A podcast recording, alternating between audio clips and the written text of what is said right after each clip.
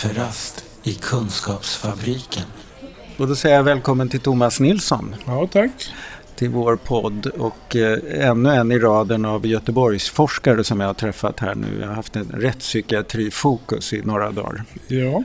Ehm, och jag sitter fortfarande ute på Rågården och eh, träffar er som jobbar på Selam. ja. Vad var det det betydde nu igen? Det betyder Center for Ethics, Law and Mental Health.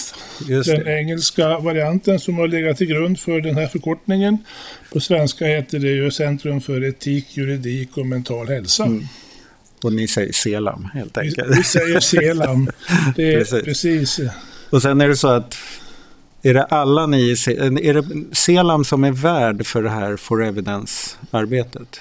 Ja, just det. Det kan man säga. Det Även är- om samordnaren sitter i Växjö, Ja, Marta Wallinius. ja precis. Så eh, själva projektet administreras, eller vad ska jag säga, av Göteborgs universitet. Och Selam hör ju till Göteborgs universitet. Så att det ligger på det sättet på vår institution.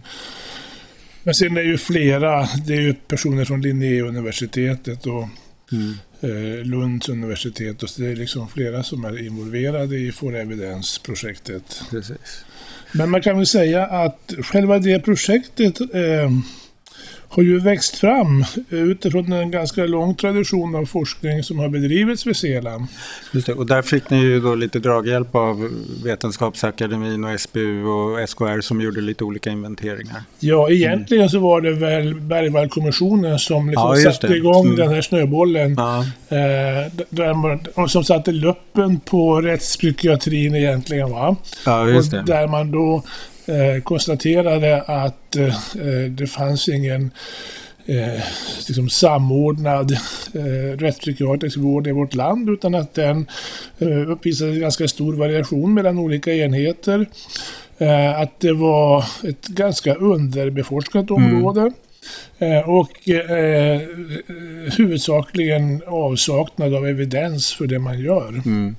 Och det eh, eh, satte ju lite fart på statsmakten och man eh, gav Vetenskapsrådet i uppdrag att satsa på rättspsykiatrisk forskning och så. Både Forte och, och Vetenskapsrådet. Eh, och eh, det är nog bakgrunden till att vi fick det här stora programanslaget med Märta Wallinius som, som eh, huvudsökande. Mm. Eh, dessförinnan hade det ju varit svårt att finansiera rättspsykiatrisk forskning. Men din ingång i Selambo-forskningen, du är psykolog. Jag är psykolog, Ja. absolut. Eh, och jag började som eh, verksam inom den utredande rättspsykiatrin. Men du har du driver nu den, den grenen av For Evidence-trädet som heter CANFOR. Vad står CANFOR för? för? Ja, det står för Camberwell Assessment of Needs Forensic Version. Egentligen började projektet som eh, ett metodutvecklingsprojekt eh, med fokus på ett instrument som eh, är utvecklat för att kartlägga rättspsykiatriska patienters behov av stöd och hjälp. Mm. Eh, Det fanns använt i vårt land, eh, men det fanns ingen eh, utprovad, liksom testad version. Eh, Man saknade helt enkelt data kring hur, hur tillförlitligt och användbart det här instrumentet var. Eh, Och dessutom då så eh, genomgick instrumentet en revision, eh, kom ut i en ny reviderad upplaga. Eh, Och då hade jag kontakt med eh, eh, professor Stuart Thomas, heter han, verksam i Australien, som är en av konstruktörerna bakom Canfor. Mm. Och då fick vi löfte om att, att översätta. Eh, Så vi gjorde en, en översättning då av den här reviderade versionen och eh, eh, oss då att pröva ut eh, det här instrumentet.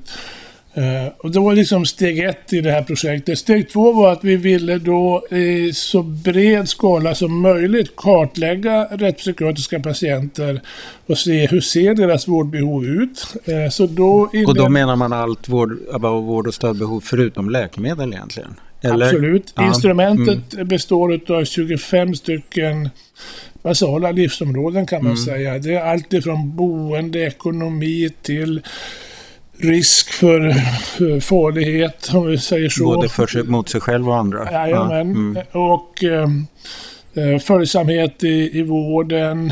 Eh, Relationer, stöd från anhöriga, yes. ja, boendesituationer. Jajamän. Även sexuell hälsa var med? Jajamän, ja. det också. Så det är väldigt brett och eh, Eh, väldigt basalt skulle man kunna mm. säga.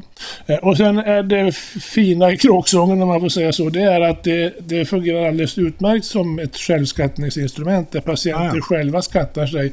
Men också som ett instrument där eh, de professionella eller de verksamma inom vården skattar patienten i fråga.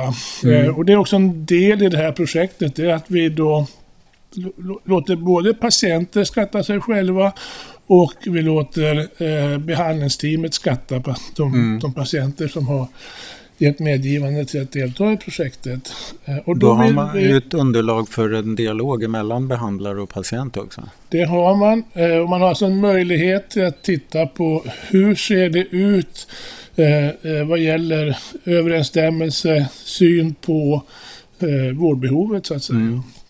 Och vi vill ha tre, minst tre eh, av de professioner som är involverade i vården av patienten. Eh, och vi vill ha då deras liksom, konsensusbaserade. Och vilka är det som ingår? Eh, det varierar lite grann. Eh, men det skulle, ska vara minst tre? vi, men det är minst tre. Så det är ofta är det eh, kontaktperson, mm. Eh, mentalskötare, sjuksköterska, psykolog, kurator, eh, sjukgymnast, arbetsterapeut. Eh, kanske inte så ofta men, men eh, eh, det förekommer också. Vilka brukare vad som blir som är med? Eh, man kan väl säga att det vanligaste är nog att vi alltid har mentalskötare och sjuksköterska. Mm. Hur ofta är läkarna med? Ehm, ja, det är inte så ofta.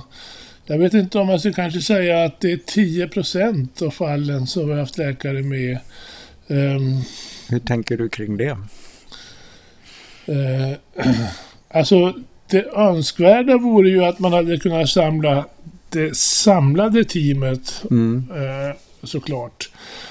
Frågan är ju förstås i vilken utsträckning fångar vi eller man kanske ska säga så här då. Jag tror ändå att vi, vi har en sammansättning i teamen som ger en ganska bra bild av hur man uppfattar patienternas vårdbehov eh, i de grupper som står närmast patienterna. Mm. Vi har en mindre representation av yrkesgrupper som, som inte har den, den dagliga eller täta kontakten med patienterna. Eh, så det, det, är ju lite, lite synd. Mm. Ehm, men alltså projektet har växt. Så eh, förutom att vi har eh, de här skattningarna så tar vi också in den senast formulerade vårdplanen. Vi tar också in den senast genomförda begäran om fortsatt vård. Och vi tar också in den senast genomförda riskbedömningen eller riskhanteringsplanen. Eh, och på så sätt så tänker vi att vi, vi har patienternas egen bild av vårdbehov. Vi har en stor del av vårdteamet, mm. hur de, deras samsyn på det hela. Och så har vi verksamhetens mera officiella eh, eller formella eh, former för hur man formulerar behovet av vård. Eh, så på det sättet så har vi eh, möjlighet att, att liksom sätta samman och titta på hur ser det här ut. Sjunger man med en röst? Mm. Är det en stämma som här... Eh, Eller är det en kakofoni? ja, eh, vi håller på att börja analysera så smått, men eh, det är väl stor risk att det är en kakafoni. Mm. Att det är en mängd olika stämmor. Med lite olika tankar om vad du har för behov, eller? Exakt, ja. där, där man har olika tankar och där man formulerar olika Eh, eh, sidor faktiskt. Så att... Eh, är det ett fynd liksom i forskningen? Att ni upptäcker, eller hade ni det på känn att det var så? Det hade man väl kanske lite grann på känn, eh, men det finns ju ingenting dokumenterat och beskrivet kring hur det här faktiskt ser ut. Så på det sättet är det eh, eh, ju på, tid, på tiden att det kartläggs. Ja, ja det. absolut. Det är verkligen hög, hög tid att det mm. kartläggs.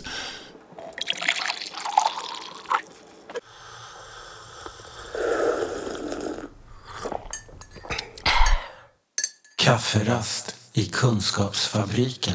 Vi jobbar ju eh, med flera olika enheter så att jag har kontakt med Vadstena, Sundsvall, vi har haft kontakt med Jönköping och vi har Falköping och vi vill ju samla in så brett som möjligt så att vi kan få också tillräckligt stora grupper då vi kan se att vi har patienter som är i början av vården, kanske i mitten av vården och i slutet ja, av vården. Mm. För att titta på eh, hur ser det ut eh, är det större skillnad mellan, mellan team och patient i början av vården? Når man bättre samsyn i slutet mm. av vården?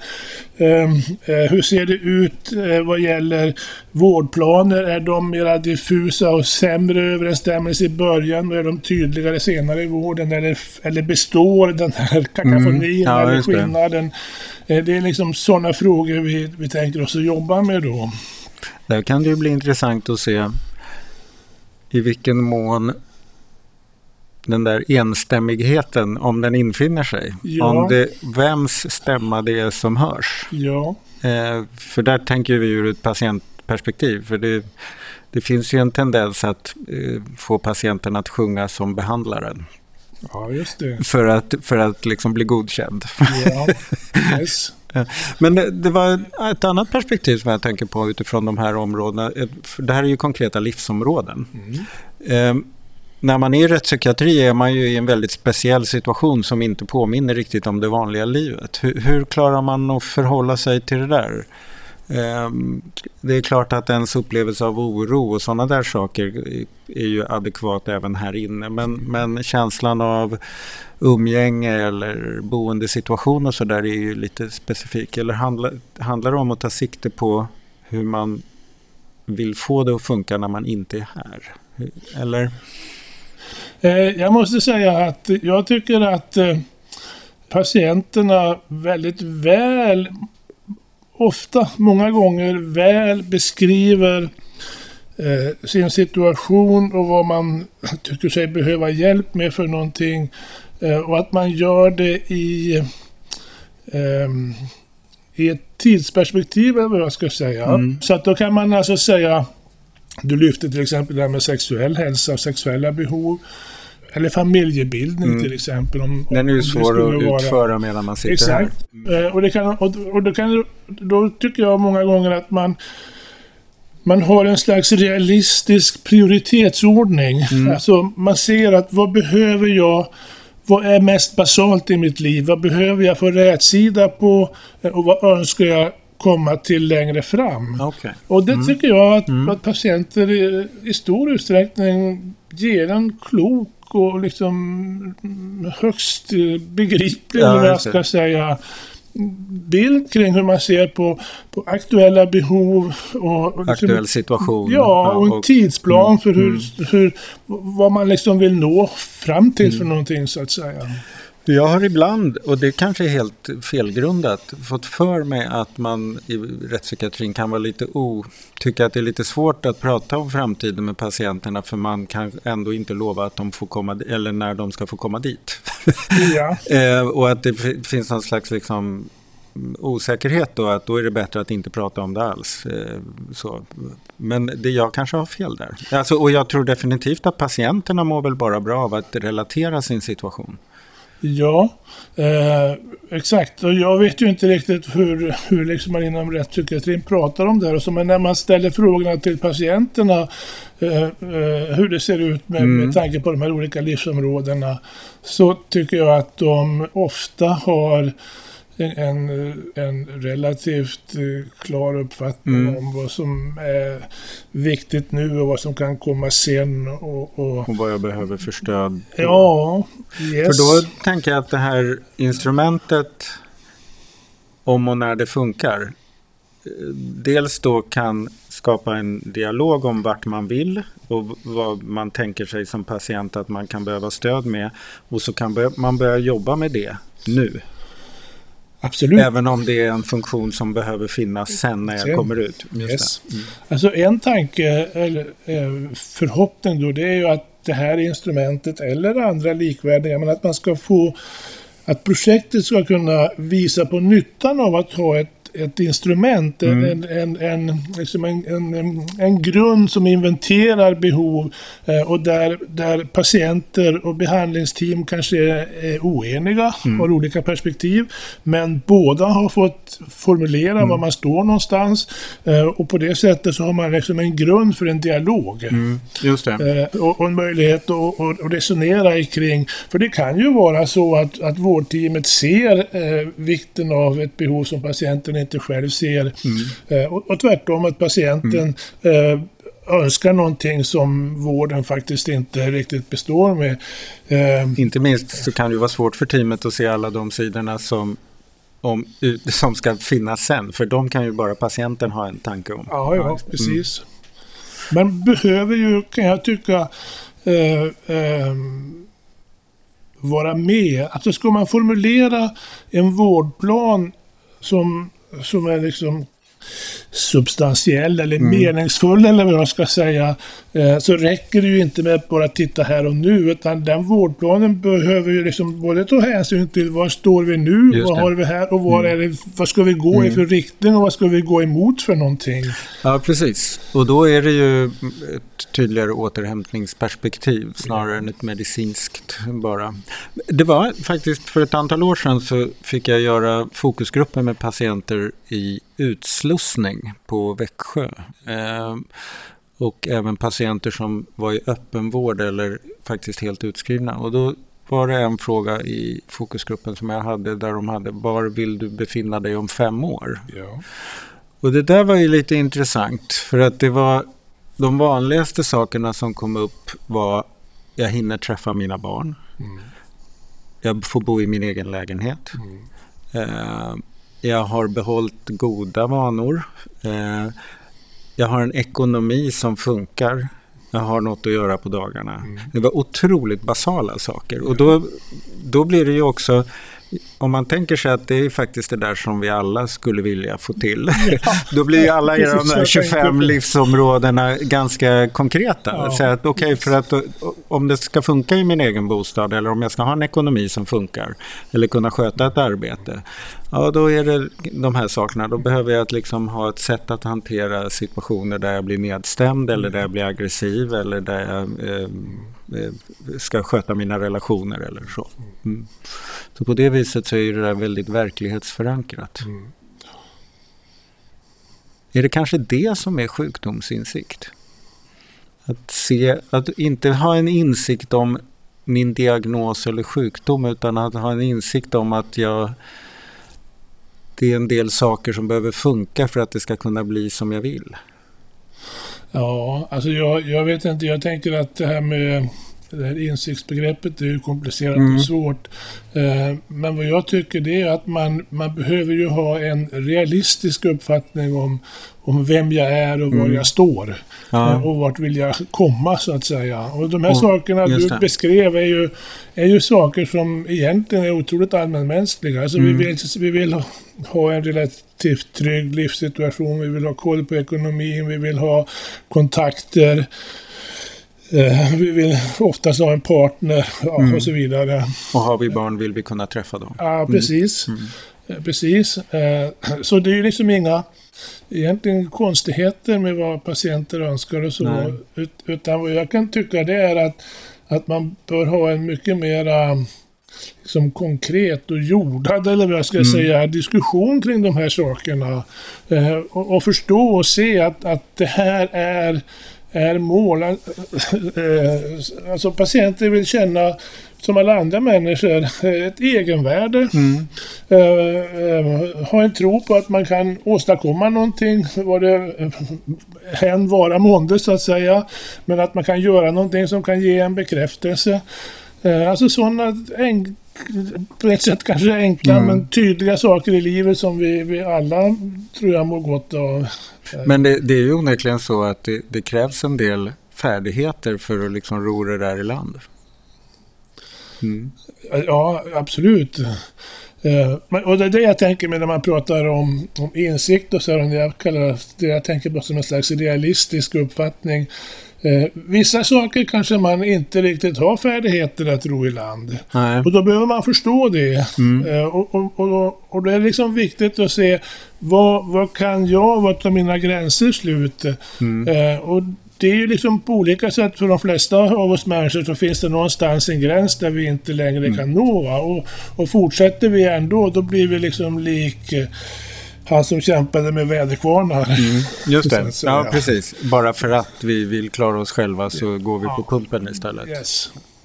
Så tanken är ju där att det ska kunna fungera som ett instrument både för att diskutera mål i vårdplanen och för att följa upp och Mm. utvärdera vårdplan eller vårdprocess och se var, var har vi nått nu? Har vi, har, vi, har vi kommit i hamn så att säga inom det här området och vad blir då nästa steg?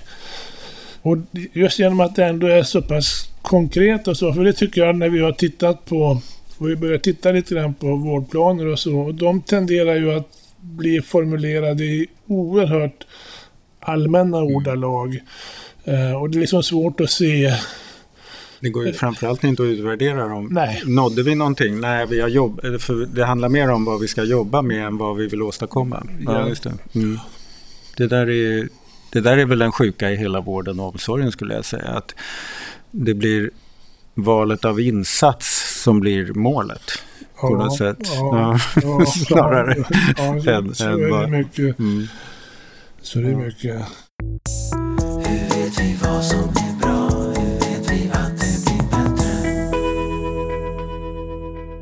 Det, det roliga med forskning är ju att man hittar ju fler saker man vill lära sig. Ja. Vad har det här fött för tankar hos dig att du skulle vilja lära dig mer om? Eh, alltså det här har ju fött tankar om att vi skulle vilja mycket mer titta på eh, den rättspsykiatriska vårdvardagen, eller vad jag ska säga. Eh, Alltså, vad är det som skapar den här eh, vårdvardagen? Vi, vi skulle vilja inventera i hela landet alla regler och policies och liksom skriftliga dokument som finns kring hur tillvaron i den här psykiatriska vården ska se ut. Vi skulle också vilja göra fokusintervjuer med personal och patienter för att höra hur beskriver ni och hur förstår ni tillvaron här på vårdenheten så att säga. Eh, vad är det som är vård? Vad är det som är annat? Vad gör man en dag på den rättspsykiatriska enheten? Eh, jag har en kollega, Lena Eriksson, som skulle vilja göra deltagande observationsstudier för att titta på vad är det som händer eh, under en dag på en vårdenhet. Och är det vård? Exakt. Eller är det boende? Eller är det... Och det är ju en av frågorna. Vad, Förvaring, vad ja. är det som är vad här Ja, egentligen? ja, det är ju som, otroligt spännande. som, som eh, eh, Nej, men jag tänker på en sak. Ehm, alla de här livsområdena som du pratar om och det där man kan behöva stöd med. Det, finns, det är ju varje dag man kan jobba med dem. Samtidigt så är det ju också det här med vilka professioner som ingår i teamet och läkarna ganska sällan ingår.